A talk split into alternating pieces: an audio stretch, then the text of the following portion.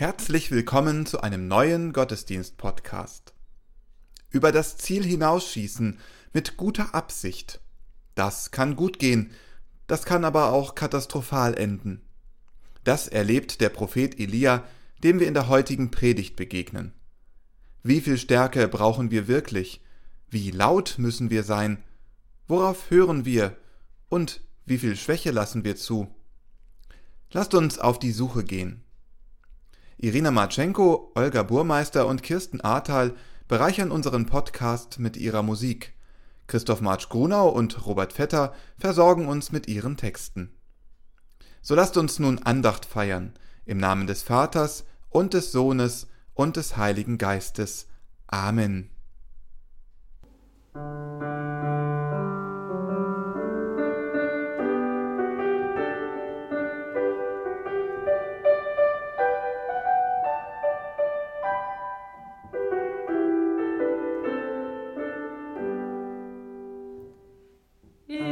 trägt mich an.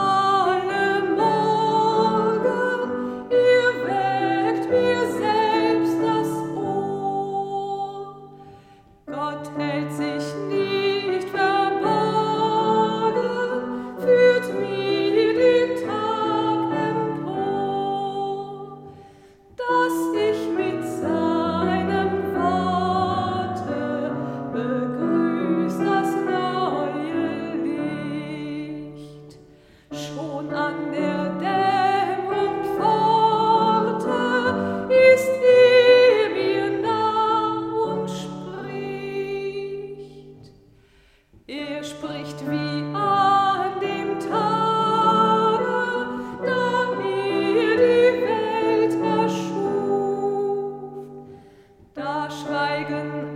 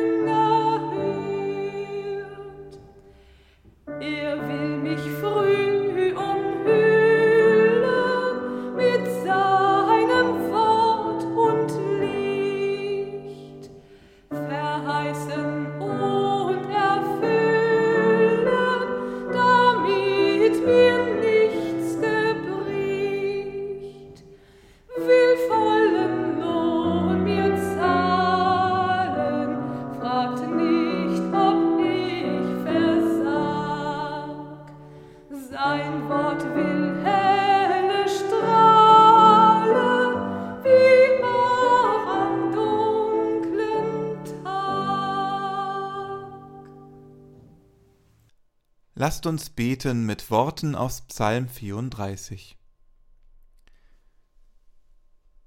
Die Augen des Herrn merken auf die Gerechten und seine Ohren auf ihr Schreien. Das Antlitz des Herrn steht wider alle, die Böses tun, dass er ihren Namen ausrotte von der Erde. Wenn die Gerechten schreien, so hört der Herr und er rettet sie aus all ihrer Not. Der Herr ist nahe denen, die zerbrochenen Herzens sind, und hilft denen, die ein zerschlagenes Gemüt haben. Der Gerechte muss viel leiden, aber aus alledem hilft ihm der Herr. Er bewahrt ihm all seine Gebeine, dass nicht eines von ihnen zerbrochen wird. Den Frevler wird das Unglück töten, und die den Gerechten hassen, fallen in Schuld. Der Herr erlöst das Leben seiner Knechte, und alle, die auf ihn trauen, werden frei von Schuld. Er sei dem Vater und dem Sohn und dem Heiligen Geist, wie es war im Anfang, jetzt und immer da und von Ewigkeit zu Ewigkeit. Amen. Lasst uns beten. Wir wollen auf dich sehen, Gott, und sehen doch so oft nur uns selbst. Wir schauen zurück und trauern Vergangenem nach. Lenke unseren Blick und schau du uns freundlich an. Geh mit uns unseren Weg. Das bitten wir dich durch Jesus Christus, unseren Bruder und Herrn, der mit dir lebt und Leben schenkt in Ewigkeit. Amen.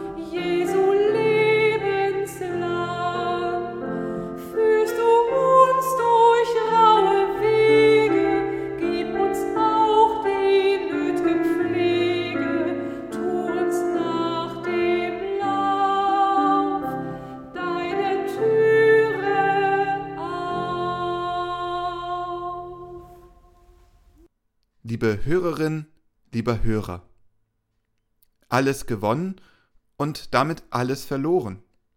Wenn ich mit den falschen Mitteln streite, über das Ziel hinausschieße, alles auf eine Karte setze, dann kann mir das rasch passieren. Gewinnen und Verlieren liegen eben eng beieinander.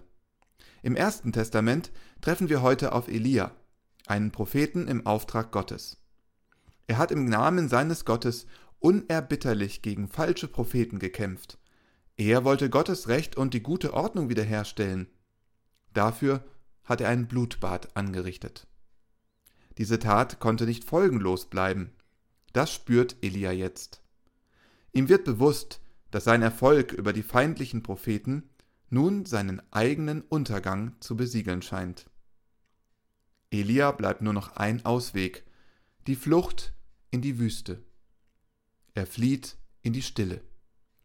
Wie zärtlich ihm Gott dort begegnet, erzählt das erste Buch der Könige im 19. Kapitel. Ahab sagte Isabel alles, was Elia getan hatte und wie er alle Propheten Baals mit dem Schwert umgebracht hatte. Da sandte Isabel einen Boten zu Elia und ließ ihm sagen, die Götter sollen mir dies und das tun, wenn ich nicht morgen um diese Zeit dir tue, wie du diesen getan hast. Da fürchtete er sich, machte sich auf und lief um sein Leben und kam nach Beersheba in Juda und ließ seinen Diener dort. Er aber ging hin in die Wüste, eine Tagereise weit, und kam und setzte sich unter einen Ginster und wünschte sich zu sterben und sprach Es ist genug, so nimm nun her meine Seele, ich bin nicht besser als meine Väter. Der legte sich hin und schlief unter dem Ginster, und siehe, ein Engel rührte ihn an und sprach zu ihm, Steh auf und iss. Und er sah sich um, und siehe, zu seinen Häupten lag ein geröstetes Brot und ein Krug mit Wasser. Und als er gegessen und getrunken hatte, legte er sich wieder schlafen. Und der Engel des Herrn kam zum zweiten Mal wieder und rührte ihn an und sprach, Steh auf und iss, denn du hast einen weiten Weg vor dir. Und er stand auf und aß und trank und ging durch die Kraft der Speise vierzig Tage und vierzig Nächte bis zum Berg Gottes, dem Horeb. Und er kam dort in eine Höhle und blieb dort über Nacht. Und siehe, das Wort des Herrn kam zu ihm. Was machst du hier, Elia? Er sprach, ich habe geeifert für den Herrn, den Gott Zebaoth, denn die Israeliten haben deinen Bund verlassen und deine Altäre zerbrochen und deine Propheten mit dem Schwert getötet. Und ich bin allein übrig geblieben und sie trachteten danach, dass sie mir mein Leben nehmen. Der Herr sprach, Geh heraus und tritt hin auf den Berg vor den Herrn. Und siehe, der Herr ging vorüber. Und ein großer, starker Wind, der die Berge zerriss und die Felsen zerbrach, kam vor dem Herrn her. Der Herr aber war nicht im Winde. Nach dem Wind aber kam ein Erdbeben, aber der Herr war nicht im Erdbeben. Und nach dem Erdbeben kam ein Feuer, aber der Herr war nicht im Feuer und nach dem Feuer kam ein stilles, sanftes Sausen. Als das Elia hörte, verhüllte er sein Antlitz mit seinem Mantel und ging hinaus und trat in den Eingang der Höhle. Liebe Hörerinnen, lieber Hörer, Elia muss für etwas einstehen, das er sich selbst eingebrockt hat. Er war zornig. Er hat seine ganze Gewalt an den Baalspriestern den Widersachern Gottes ausgelassen. Da hat er nicht Halt gemacht. Er kämpfte gegen seine eigenen Leute, gegen Menschen, von denen er sich nicht unterstützt gefühlt hat. Er hat um sich geschlagen, das Schwert geschwungen, nicht vorher aufgehört, bis alles, was sich ihm in den Weg gestellt hat, aus dem Weg geräumt war. Die ganze Zeit in der Überzeugung, dass er damit Gottes Willen erfüllt. Elia hat gewonnen aber es ist ein Pyrrhus-Sieg. Er hat dabei alles verloren. Er ist allein übrig geblieben. Nun geht es ihm an den Kragen. Er muss Verantwortung für seine Taten übernehmen. Die Königin droht Elia Vergeltung an. Es wartet die Todesstrafe auf ihn. Ihm bleibt nur die Flucht in die Wüste. Er hat nun Zeit darüber nachzudenken, was er da eigentlich gemacht hat. In seiner Begeisterung für Gott hat Elia aufrichtig gehandelt. Doch alle Mittel, die er eingesetzt hat, waren falsch. Elia wollte zu viel. Er hat seinen Auftrag übererfüllt und großen Schaden angerichtet. Und das Schlimmste, er hat den Blick auf Gott verloren. Gott scheint sich vor ihm zu verstecken. Wie soll es nur weitergehen? Die beiden letzten Jahre Pandemie haben unserer Gesellschaft extrem viel abverlangt. Besonders in den helfenden Berufen ist die Last zu spüren. Die Ärztin Carola Holzner hat Anfang vergangenen Jahres deshalb den Begriff mütend geprägt. Ein Wortzusammenschluss von müde und wütend. Mehr als ein Jahr Corona und politisches Rumgeeiere wurden ihr einfach zu viel. Ihr platzte auf Facebook der Kragen. In einem Beitrag brachte sie zum Ausdruck, wie sich viele Pflegerinnen und Pfleger, Ärztinnen und Ärzte, Eltern und viele mehr sich angesichts der Belastungen fühlten und auch heute noch fühlen. Das Wort mütend war geboren. Mütend ist ein interessantes Wort, denn in ihm kommt sowohl Stärke als auch Schwäche zum Ausdruck.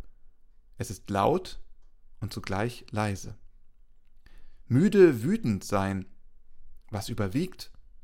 Ist es kalte Glut, weil man zu mehr nicht mehr imstande ist? Oder ist es ein stiller Protest, der nur darauf wartet, laut zu werden? Die Corona-Pandemie und die vielen Streitereien um die richtigen Maßnahmen haben deutliche Spuren, teilweise auch tiefe Wunden in den Kirchengemeinden hinterlassen. Wie viel Ärger gab es um abgesagte Gottesdienste und Veranstaltungen? Wie viel Zeit wurde in komplizierte Hygienekonzepte gesteckt, die nach kurzer Zeit wieder über den Haufen geworfen wurden? Wie viele Ehrenamtliche mussten frustriert feststellen, gegen ein so wirres Dickicht von Regeln und konkreter gesundheitlicher Gefahr könnten die längsten Kirchenratssitzungen nichts ausrichten? Viele waren und sind deswegen auch in Kirche mütend. Wie soll es nur weitergehen? Wo ist Gott in diesen Momenten, in denen Menschen um das vermeintlich Richtige wetteifern, koste es, was es wolle? Ist Gott in den Streitereien um das Für und Wider von Präsenzgottesdiensten?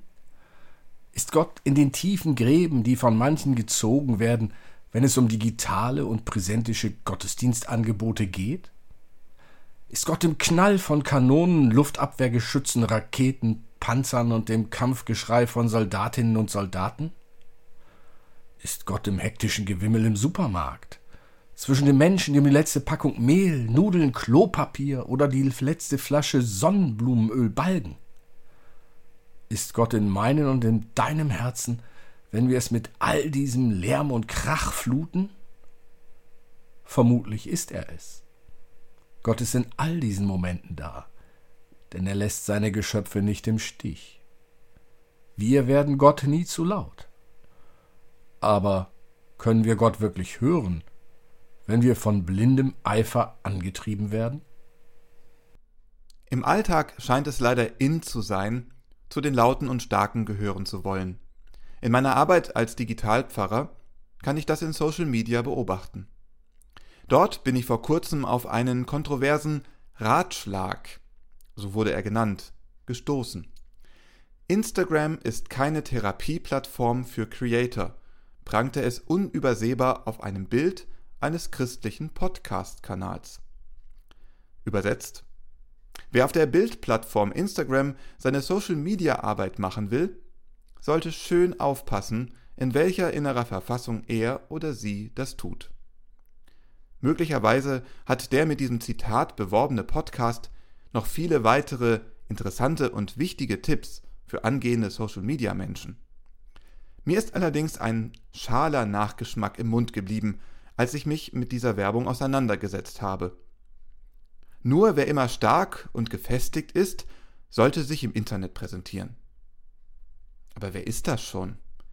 Digitale Verkündigung sowie der Kampf gegen Sexismus, Diskriminierung und Fremdenhass zieht zwangsläufig auch Menschen an, die laut, stark und wenig mitfühlend ihre Meinung posten.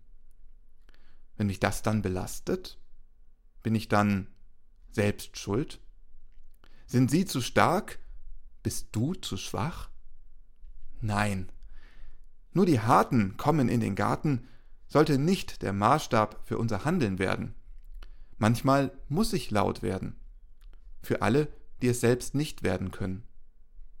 Auf das richtige Maß kommt es an. Die Geschichte von Elia zeigt. Gott sieht uns, wenn wir Schwäche zeigen, wenn wir in uns gehen, wenn wir spüren, wie es uns wirklich geht wenn wir merken, welche Fehler wir gemacht haben, wo es bei uns knirscht und knackt. Gott sendet seine Engel zu uns, ausgestattet mit Brot und Wasser, einem guten Wort und einem kräftigen Ansporn. Er befreit uns aus unserer Niedergeschlagenheit und hilft uns neu anzufangen. Gott unterstützt uns in unserer Selbstreflexion. Elia hat klare Worte für die Gewalt gefunden, die er ausgeübt hat. Elia spürt durch Gottes Zuwendung, dass er eben nicht allein übrig geblieben ist, dass er auf Gott vertrauen kann. Schwäche zeigen, statt den starken Macker zu markieren. Das ist eine Botschaft, die wir aus dieser Geschichte mitnehmen können. Schwäche zeigen und Gott wirklich sehen können. Elia tritt vor die Höhle, als er Gott hört. Es sind nicht die Naturgewalten, Wind, Erdbeben und Feuer, die uns ja auch in den vergangenen Wochen heimgesucht haben. Nein, Gott zeigt sich Elia im stillen, sanften Sausen. Gott ist da, wo es still ist. Gott ist im Ruhigen, im Liebenden, im Fürsorgenden. Wir finden Gott nicht, wenn wir wütend sind. Er zeigt sich, wenn wir die Stille wiedergefunden haben. Es braucht mehr als ein kleines Nickerchen dafür. Es braucht ein Innehalten. Verbales und reales Abrüsten. Liebe statt Eifer. Schwäche statt Stärke. Wenn uns das gelingt, können wir wie Elia aus der Höhle treten und mit neuer Kraft zurück ins Leben gehen. Amen.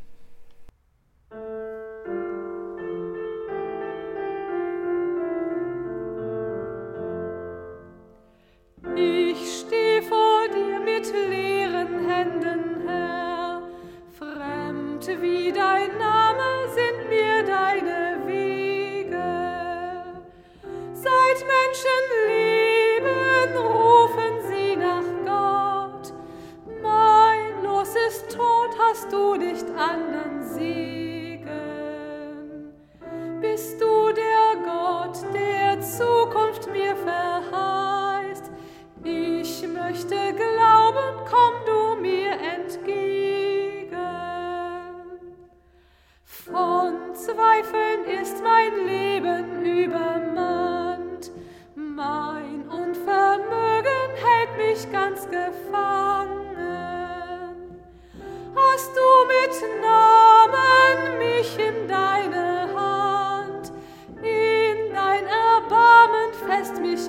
Eingeschrieben?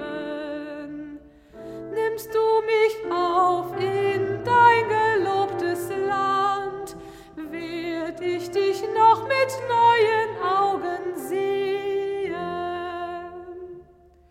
Sprich du das Wort, das tröstet und befreit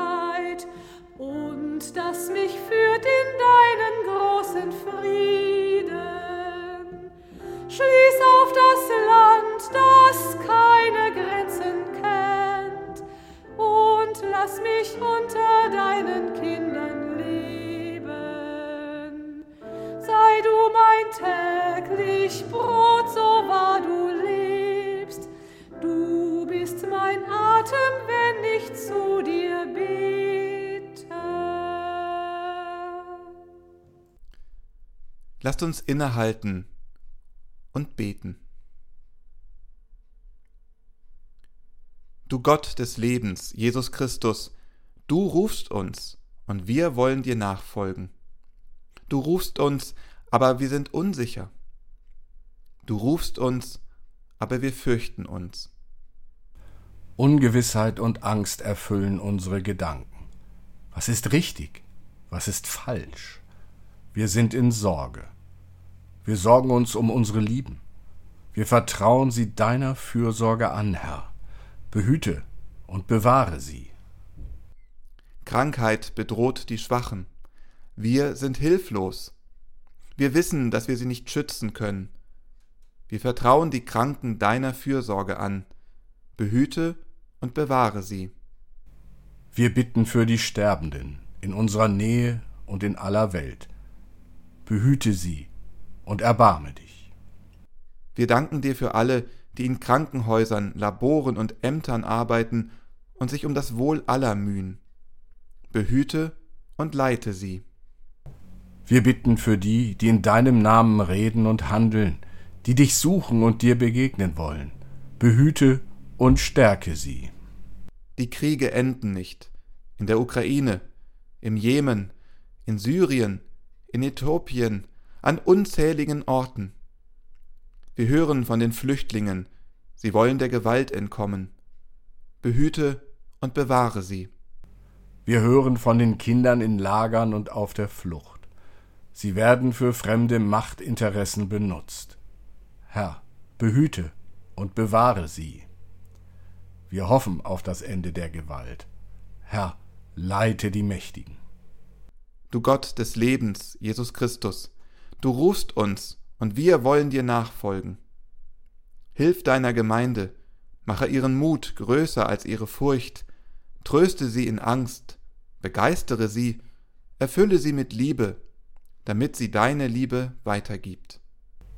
Herr, du rufst uns, und wir danken dir für den Mut, für den Trost und für die Liebe, die du uns schenkst, heute und alle Tage. Amen. So lasst uns gemeinsam beten. Vater unser im Himmel, geheiligt werde dein Name, dein Reich komme, dein Wille geschehe, wie im Himmel, so auf Erden.